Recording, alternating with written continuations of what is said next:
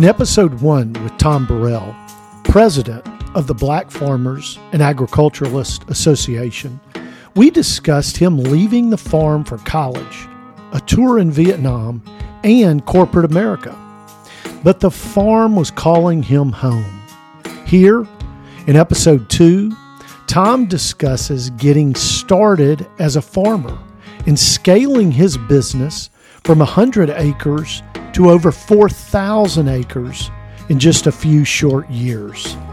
The platform of opportunity is indispensable.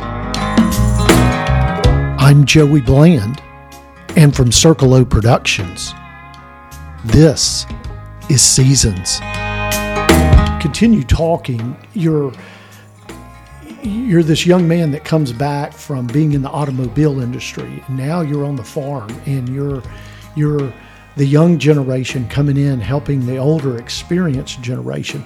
How did it go building your own farming operation? And how how did you what was that experience like? Like where did you go in that? Well as i said earlier not that i developed an appreciation for it at the time but in hindsight now I realize were it not for the fact that they were surrogates, even though I may have had resources academically speaking, I may have had resources in terms of knowledge and etc. But that fundamental resource was the fact that I had someone there to provide a quote unquote opportunity. Mm-hmm. There are a lot, and, and I appreciate that more today because we get calls at this office from young folk in New York, in Chicago, in Carolina. They want to come back into agriculture, hmm. but they don't have a starting point. Yeah. So they don't have a grandmother, they don't have an uncle, they don't have a brother, they don't have a surrogate.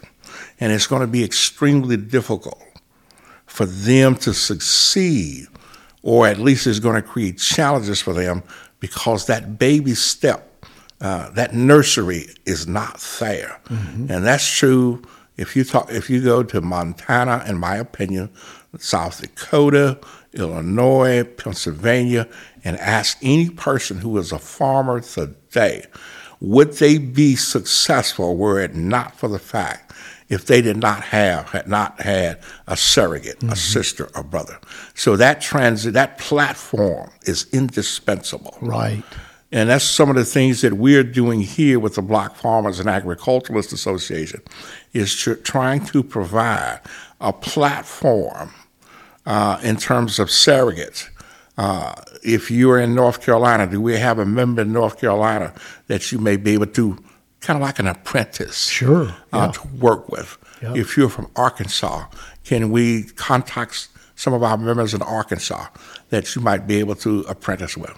But I was able, as I said, to go from about uh, 100 acres in 1975 until about 4,000 acres and uh, six or seven years later.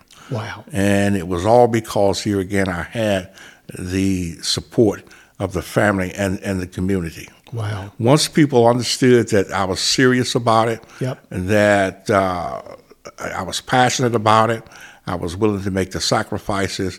You'd be surprised how many people then would come out and help you. Wow. My dad used to tell me, he said, son, if your car is in the ditch and if you're on the porch, even your friends are going to pass you by. But if your car's in the ditch and you're out there trying to get it out, even the people who may not like you will stop and help. Hmm. Okay. Hmm. So it depends on what you are doing. Yep. Uh, a lot of the help and support you're going to get is going to be a primary starting point based on your commitment, your resolve, your attitude to, towards success. Mm. It's just something about it, being spiritually at least, God will send the increase, as it were. Yeah. And that's what we're telling young people today. Are you serious? Are you willing to make that sacrifice? Are you going to give up in my case, the Corvette? Are you going to give up uh, uh, the travel? Are you going to give up the golf courts or the clubs? Are you going to give up? Are you really, really seriously committed? And if you can demonstrate that commitment, there will be resources out there to help. Mm, that's a great analogy of the car being in the ditch. I love that.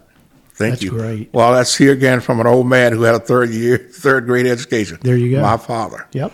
And back then, you got to remember they would have ways of saying things that uh, made sense, but here again, that was perhaps void of the uh, more academic type analogies, analogies and parables.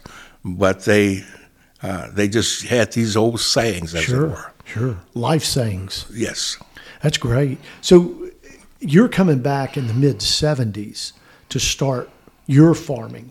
And you talk about this scaling up from just a few hundred acres to several thousand acres. Yes. Um, I mean, how in the world did you did you accomplish that in in, such a short period of time? Like, what was the what was the key to that growth? The key to the growth was I think that I demonstrated to a lot of people who had land, who were looking for farmers, that I was serious, that I was committed, and that I had the at least uh, wherewithal, and it was just there was this gravitational Yeah, to help to lend support. yeah, So uh, it was not without challenges, but keep keep in mind sure, uh, today, you almost have to have that amount of acres to be what we would call a row crop farmer, Right. Because of the co- the cost of equipment. But in the early '70s, that was a relatively large operation. really large. Yes, And I guess you know, in in the event that someone that would be listening doesn't quite understand, if someone's a landowner, not all landowners farm. So that's one point. A lot of people own land that are not operators, they're not farmers, they're not growers. So they're looking for someone that they would trust, someone that is is a good farmer because you're actually stewarding their land. You're Precisely. You're, you're taking care of their soil. You know, Precisely. you can you can deplete it, or you can also do things that will really make the longevity of it um, a lot more beneficial. And so you had people that really saw this is somebody I can trust, and this is someone that's doing a really good job because the way that they would get paid is you would be paying them some rent Precisely. doing that, and, and that investment was paying off for them. Correct? That's the way Yes. the model kind of works. and maintaining, as you said, being a good steward of the land. right. Uh, even today, we have some farms that I lease that uh, we allow allowing the land now to lay fallow for a couple of years, uh, to not farm the land just just overly farm it, to lend, uh, I guess, to use the uh, to paraphrase the gospel, we're letting the land rest right. and showing that uh, for erosion, for letting the grass grow back, letting X grow back, to allow the land to be available for the next future generations. Right, right.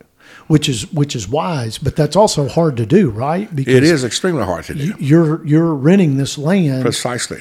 but you're not necessarily getting income constantly off of this land. Precisely. But you're really trying to do what's the best for the for the dirt. because the landowner is going to want his rent. But in the long term, though, uh, it will, in our opinion, make up for that year or so that it uh, that it was fallow or Yeah. rested, as it were, Yeah, yeah, uh, in terms of yields, in terms of increases. yeah. It's just something about allowing anything to kind of catch its breath and rest. Uh, to paraphrase the gospel, to allow the land to enjoy its Sabbath, as it were. Right, right. There's probably a lesson in there for all of us as humans too, isn't there? Yeah, I think he also said the land ought to rest, and we ought to be able to take one day out of the week to do this, to do the same. Yeah. That's right. That's right. Because because today, uh, with our with the things in our hands and those little things we type on constantly, uh, it's kind of hard to get away from it a lot of times. Pers- But that's a great principle. It is indeed. Great. Excellent principle. point. That's a principle. And ordinarily, principles tend to pay off in the long run Yeah. if it's a principle. Yeah, yeah. So, what were you, you know, growing? Because I'm assuming that as you got bigger, you probably had to get a little more specialized in what you were growing. That you just you you didn't have, you know, a lot of things. I mean, I'm, I'm assuming that I may be wrong, but with an operation that big, you're spread pretty thin. I Precisely. And and so, like, what kind of crops did you focus on as you grew? Uh, to that point, uh, Joey, uh, you will recall earlier we talked about years ago that in order to sustain a family, you would have to have X, you would have to have Y. You had peas, you had okra, you had cow, you had hogs, you had chicken.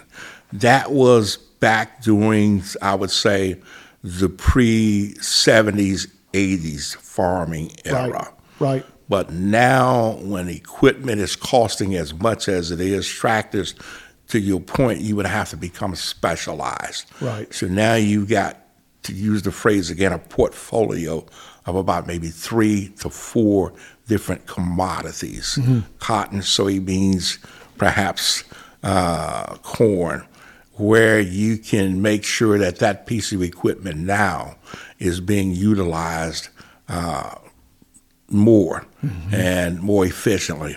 So you're going to limit it to about three to four commodities. Yep. And so we were able to, in the 80s to limit it to cotton, soybeans, and basically just corn. Mm-hmm. Interesting. That's a great way to explain it. The cost, I think of kind of the invention of the of the, or, or the growth of the grocery store and convenience for people as being an element in that as well. That um, you know you could go buy eggs or you could go buy these Precisely. things that that in the 40s, uh, you know, you were primarily just growing those or, or they were they were being cultivated on your farm but then also bringing in equipment cost and uh, kind of the farming economics that if something's not out there working, um, you're not paying for it. Precisely. And so you need it in motion and you need it working to, to be able to pay. Yeah, that's Yes. interesting. So how did you handle, you know, a lot, I hear a lot of people, and I was in high school at this time, but there was a real downturn in, in the early 80s, around 1980 in farming, correct? Yes. And how did that affect you? It affected me because I lost uh, some of my farming operation, but I made a transition. I went into the food service industry. Okay. Agriculture being in my blood, uh, I went to the next level, as it were. I reduced the production and increased the marketing. Huh. So I created a food service company, and I started to buy now other products and sell those products to uh, food stores. As a matter of fact, I had a food service company in Chicago Wow. where I would uh, purchase food here uh, in the Memphis and Tennessee area and move it to grocery stores there in the Chicago region. You had the Jewel Teas, uh, Chicago, and some of the Midwestern towns had what we would refer to as not as many chain stores, but mom and pop stores. Mom and pop stores were easier to sell to because they didn't have to go through the board of directors to decide to buy your particular product. Right. So it made it easier for me then to be able to take food from here, uh, Tennessee and Kentucky and Mississippi, and retail those products basically in, in the Midwest. So I've been in exporting, importing, uh, purchasing food, ham and commodities from Hungary, and uh, got into paper products. And when I knew anything, I was basically selling to government agencies, hospitals, and that's how I basically survived the downturn in the 80s. Wow. And that was where I guess my academia came in. Yeah. And my marketing experience was uh, a benefit to me. Yeah, yeah, yeah, I guess you saw that you had to make some kind of pivot to be able to yeah. survive because you go through. I mean, that's farming, right? You're in a ten-year cycle. I don't know what it is. You're probably going to have six or seven pretty good years, but you're going to have two or three or four pretty bad years. That's true, basically, Joey. In farming, I guess uh, the automobile industry has cycles. Uh, the computer industry cycles. The oil industry has cycles. That's another principle. So you just have to know that these cycles are going to happen. You're going to have highs and lows.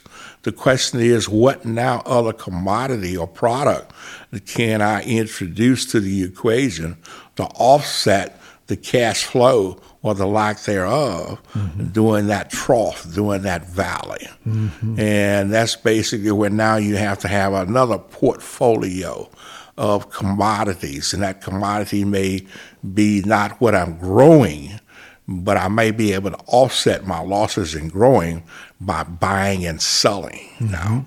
Uh, rather than say being able to grow peas and melons and eggs and poultry, or be, uh, from growing cotton, I may now have to buy those items and sell to uh, accommodate uh, what I would lose basically from the growing standpoint. Mm. And it worked. Yeah, yeah. yeah.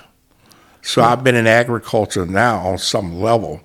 Uh, all of my life, I have uh, worked with processors, what we call further processors, retailers, exporters, the whole nine yards. So dealing with just not only the growing of, say, corn, but now working with people like General Mills making corn flakes, uh, working with corporations, uh, the McDonald's, the Cargills, the et cetera, the others. Mm-hmm. Yeah, yeah, yeah.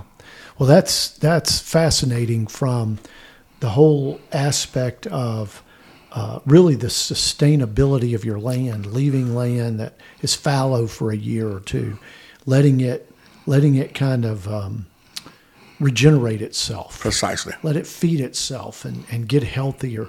To you having to kind of weave and bob and and figure out how to maintain a business even when things are on the downturn. And yet you're very innovative in the way that you've been able to do that over the years. Well, thank you for that. But yes, we've been able to do that. And I would think my I would like to think my uncles and my father and mother would be proud.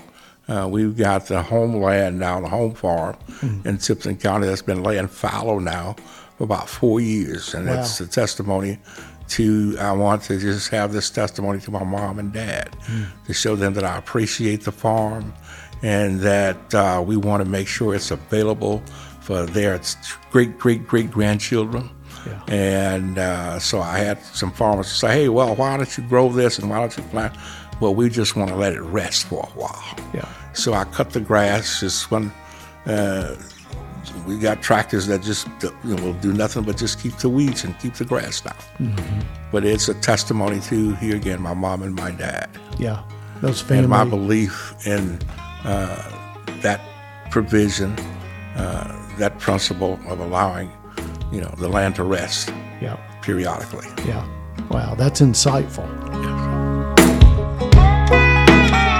Tom was fortunate to have an opportunity provided by those that went before him. The platform of opportunity is indispensable. Principles guide growth and thriving in both Tom and his farming operation. The principle of rest and regeneration was essential for growing a successful farming business and personal progression. At Seasons Podcast, our purpose is to educate people about land investment with the goal of seeing 100 people who don't currently own land become landowners. Our method is helping people reconnect with land through hearing other people's stories. For more information, go to our website, delta farmland.com. Thank you for joining us today.